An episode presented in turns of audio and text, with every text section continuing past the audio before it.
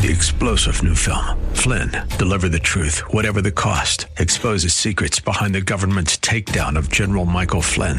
Flynn knew what the intel world had been up to. He ordered the first audit of the use of contractors. This set off alarm bells. He told the truth. He was the most dangerous person for Donald Trump to hire. They had to get rid of Flynn. Flynn, deliver the truth, whatever the cost. Available now. Watch it today. Go to salemnow.com. Salemnow.com.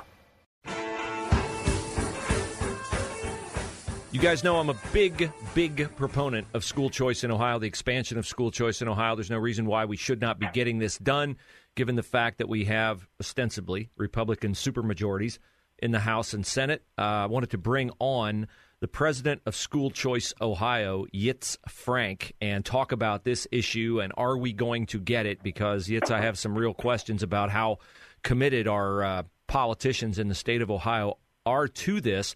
Thank you for coming on the show, School Choice Ohio, my first uh, uh, exposure to the organization.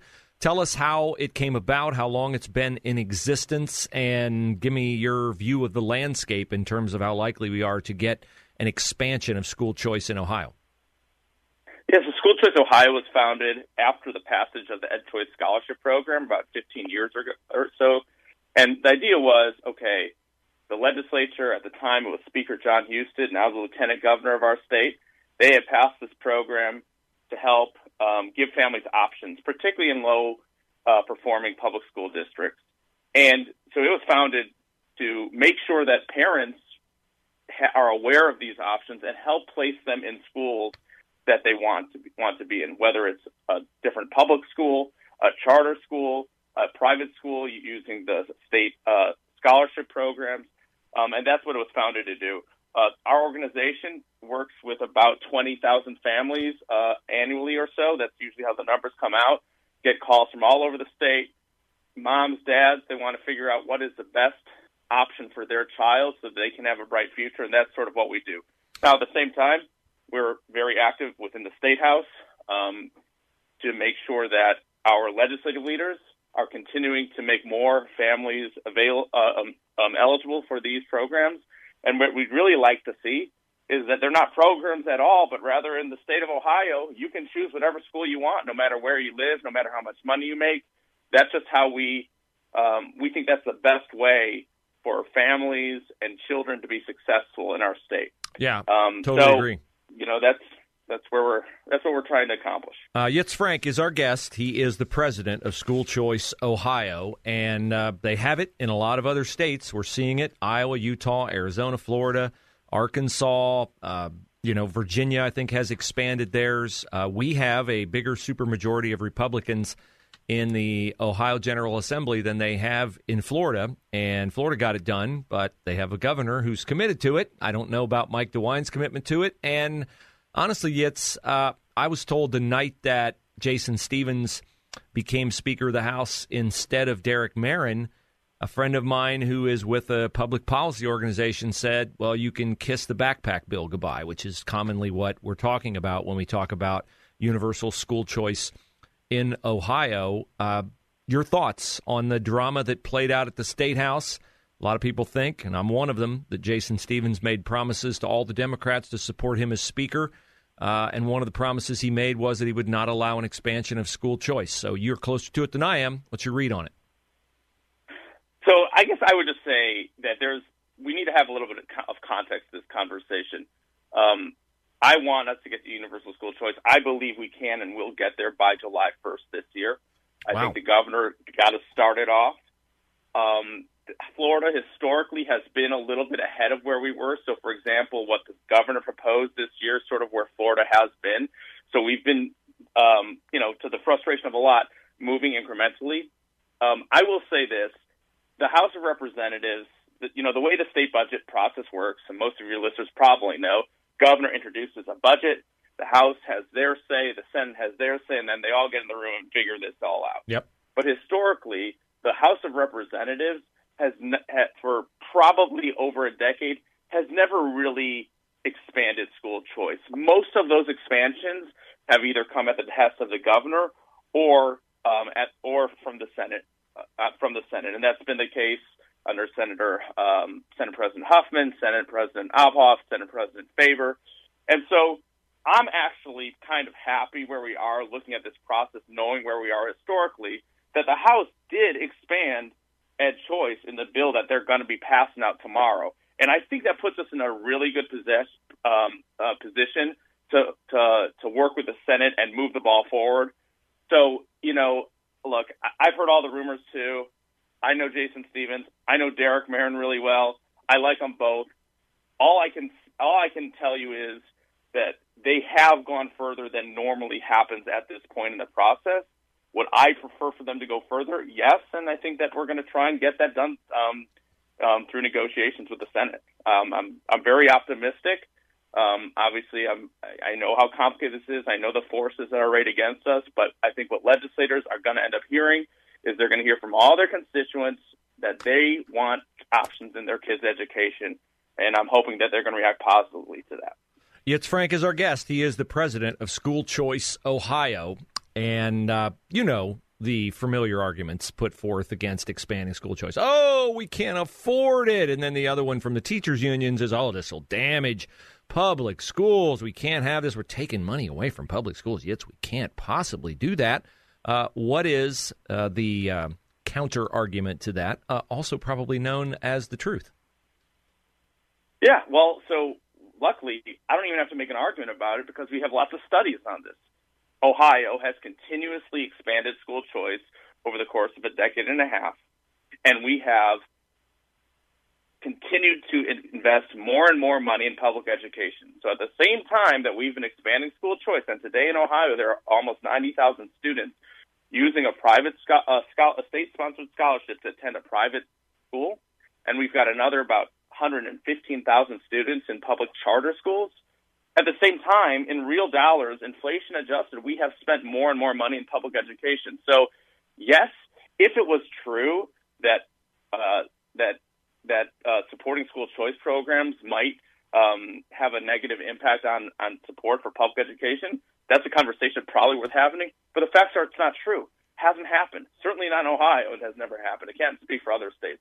The other piece is there's a recent study that came out, and we've seen other studies in other that have looked at other programs in other states that seem to say the same thing, which is that the private school choice programs actually have the effect of improving the academic results in public school, in traditional public schools, um, and they also have the effect of um, actually of, of actually lessening the segregation that exists in many many public school districts um, because of as we know, uh, most people are required to go to a public school in their neighborhood, and to be honest, there's a lot of um, a, a, lot of well-to-do people. Um, my neighbors, to be honest, they purchase homes in specific school districts because those are really good schools, yep. and happens to be that there's a lot of um, because of our essentially mortgage-based public education system there's a lot of de facto segregation, and so choice allows families to go and choose options that fit better. And and you can look at the report. It was uh, uh, done by the Thomas Fordham Institute by two professors at Ohio State University um, and um, Stefan Lavertu, and um, you can look at it's all there. So. You can go on uh, School Choice Ohio's website as well and find out more about the effort to get school choice expanded in the state of Ohio. Their website is scohio.com schoolchoice.org, scohio.org. You can follow them on Twitter at schoolchoiceoh. Our guest is Yitz Frank. He is the president of School Choice Ohio. So, I, in about a little bit about a minute we have left, uh, I'm struck by your belief that you voice that you think we will get this by July 1st, and it will be in effect uh, for the fall, which would mean an expansion of the school of the uh, scholarships for kids who are in high school to seventy five hundred dollars. You think that's going to happen uh, for the coming school year, next school year? I think it is more likely than not. The reality is, you said it yourself. You have Republican supermajorities. It is very, very clear what, frankly, the majority of all voters want, and in particularly Republican voters. Um, school choice polls very, very high.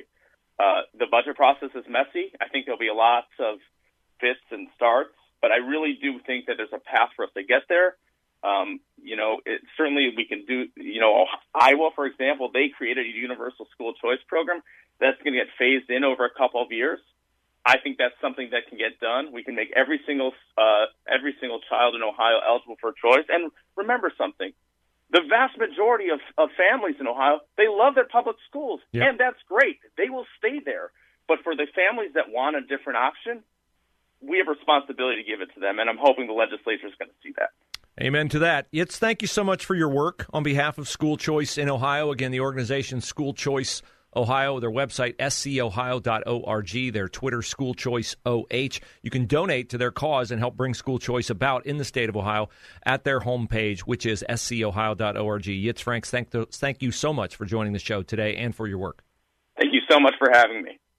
Now, I've told you all before that all the major inner city public schools, Columbus, Dayton, Cleveland, Cincinnati, every single one of them opposes the expansion of school choice in Ohio. Why do they hate competition? Because what competition they already have, which are charter schools, which you don't get charged tuition to a charter school, have long waiting lists. KIPP on the east side of Columbus has a waiting list 2,000 students long. If Columbus City Schools were doing a job, 2,000 kids wouldn't be trying to get into a charter school. It proves we need school choice in Ohio.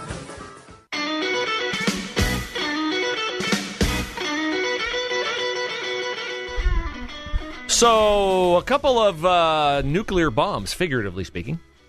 Uh, yes, I know the difference between figurative and literal. Most uh, Democrats do not, but I know the difference. Figurative is um, something you equate to the impact of something literal. But a literal nuclear bomb would mean that none of us would be here today. So it was a figurative nuclear bomb that fell on the cable TV industry yesterday, with Fox News parting with Tucker Carlson and CNN parting with Don Lemon. I'll have more to say about Lemon a little bit later on in the show. Uh, but just because two guys with major gigs on cable got let go on the same day, it does not mean that they were let go for the same reason, and it does not mean that their departures are anywhere equal. Uh, Tucker Carlson is at the peak of his popularity.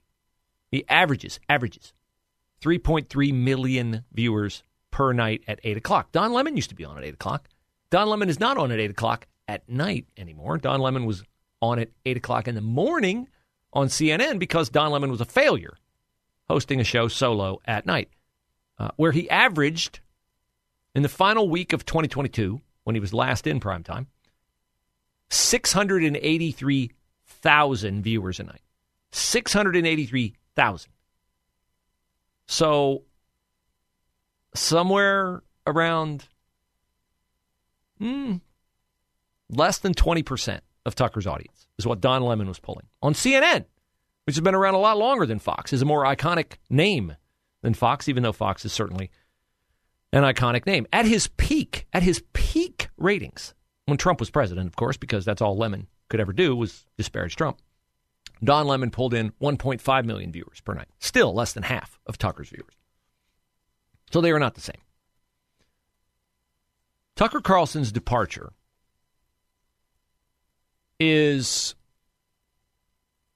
painful in the short term, but might be beneficial in the long term. I say beneficial in the long term because Fox is looked upon as this mammoth conservative brand. And if you look at the cable news ratings, it's justified. I mean, the five, Tucker, Hannity, Laura Ingraham, the um, Bret Baier's special report they're always in the top 10. Typically, there might be one non Fox show that crowds its way into the top 10. Now, now you take Tucker out of the lineup. And I think Jesse Watters is talented. I don't think Jesse Watters is a show I feel I need to watch every night. It's a little sophomoric for me. There's some good stuff in it, but Jesse Watters to me is trying hard to be Tucker, and he's not Tucker. I will continue to watch Special Report but Special Report's not an opinion show. It's a news show. The best news show on TV, in my opinion. But will I watch Hannity on a nightly basis, Laura Ingraham on a nightly basis? No. And Gutfeld's on too late. I DVR Gutfeld and watch it occasionally. Gutfeld cannot play, take Tucker's place. Gutfeld's show at 11 just is out of place at 8 o'clock. There are guys who are great cleanup hitters in baseball, and there are guys who are great leadoff hitters in baseball. You can't move a leadoff hitter to cleanup and get the same results. Likewise, you cannot move Gutfeld to 8 o'clock and expect him to be Tucker. Tucker was a reasonable facsimile of Bill O'Reilly, who was a monster at 8 o'clock before Tucker. Who do I think will get the Tucker gig? Uh, if I had to bet right now, I'd bet Will Cain gets the Tucker gig. I don't think Trey Gowdy wants the Tucker gig, although they should let Trey Gowdy do it from South Carolina if he'll agree to do it. Gowdy is a great interviewer. He's a lawyer. He doesn't really have a face for TV. Cain has a face for TV. Will Cain's a smart guy. Will Cain was hosting Jesse Watters last night. Will Cain, when he hosts Jesse Watters, you know, hey, look, when you host a show, you try to do the show the way the person you're hosting it does the show. When I hosted for Hugh Hewitt twice, and I won't get the chance again, I'm quite sure.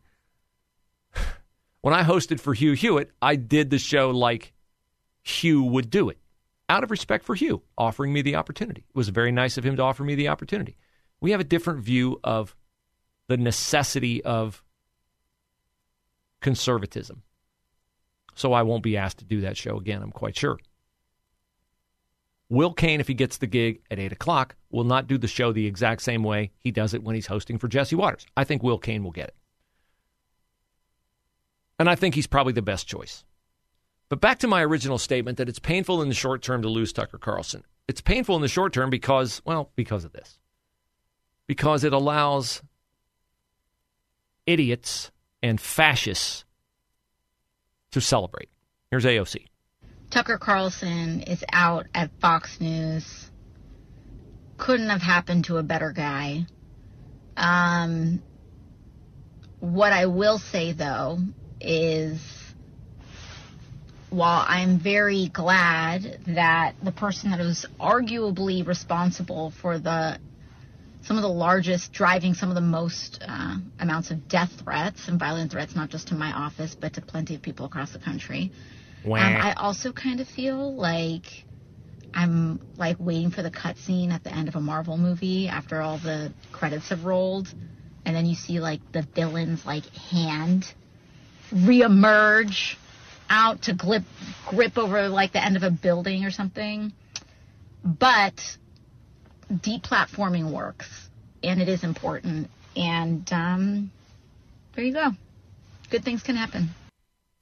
Yeah, that's painful to hear a fascist tyrant like AOC celebrate the silencing for a short term of a conservative voice. But she's right. She knows what's coming. You know what's coming? Tucker Carlson's coming back. He's coming back like the villain's hand at the end of a Marvel movie. He's coming back bigger, louder, and I think more impactful than ever before. When you look at the mark that people like Glenn Beck, Megyn Kelly, Ben Shapiro, are making. Glenn Greenwald, I would add to that. Alex Berenson, Matt Taibbi, people on Substack, Bari Weiss. People who are super talented and able to break free of all manner of supervision and things that confine them from speaking their true analysis and innermost thoughts those people will find an audience. In our era where you can have a podcast and people can access it for free, voices can't be silenced anymore. So I know the left is celebrating. I know they think, ah, Tucker's going away. We got, we won, we won, we won. Well, we, you won until you lo- lose, and you will lose because truth cannot be defeated. Truth can be uh, damaged, and you're doing your best to damage it, Democrats. But Tucker Carlson's voice will rise again. Three star general Michael J. Flynn, head of the Pentagon Intelligence Agency, knew all the government's dirty secrets. He was one of the most respected generals in the military. Flynn knew what the intel world had been up to, he understood its funding. He ordered the first audit of the use of contractors. This set off alarm bells. The explosive new documentary, Flynn, Deliver the Truth, Whatever the Cost, uncovers the facts behind this scandal. Flynn told the truth. He was the most dangerous person for Donald Trump to hire. I find out the worst enemy that I'm going to face in my life is right here in America. They took my assessment and they wanted me to change it. And I was like, I'm not changing it. They had to get rid of Flynn. With in depth interviews, archival footage, and never before seen personal records of the man behind the headlines. I just felt like I was drowning. Flynn, deliver the truth, whatever the cost. Available now. Watch it today. Go to salemnow.com. Salemnow.com.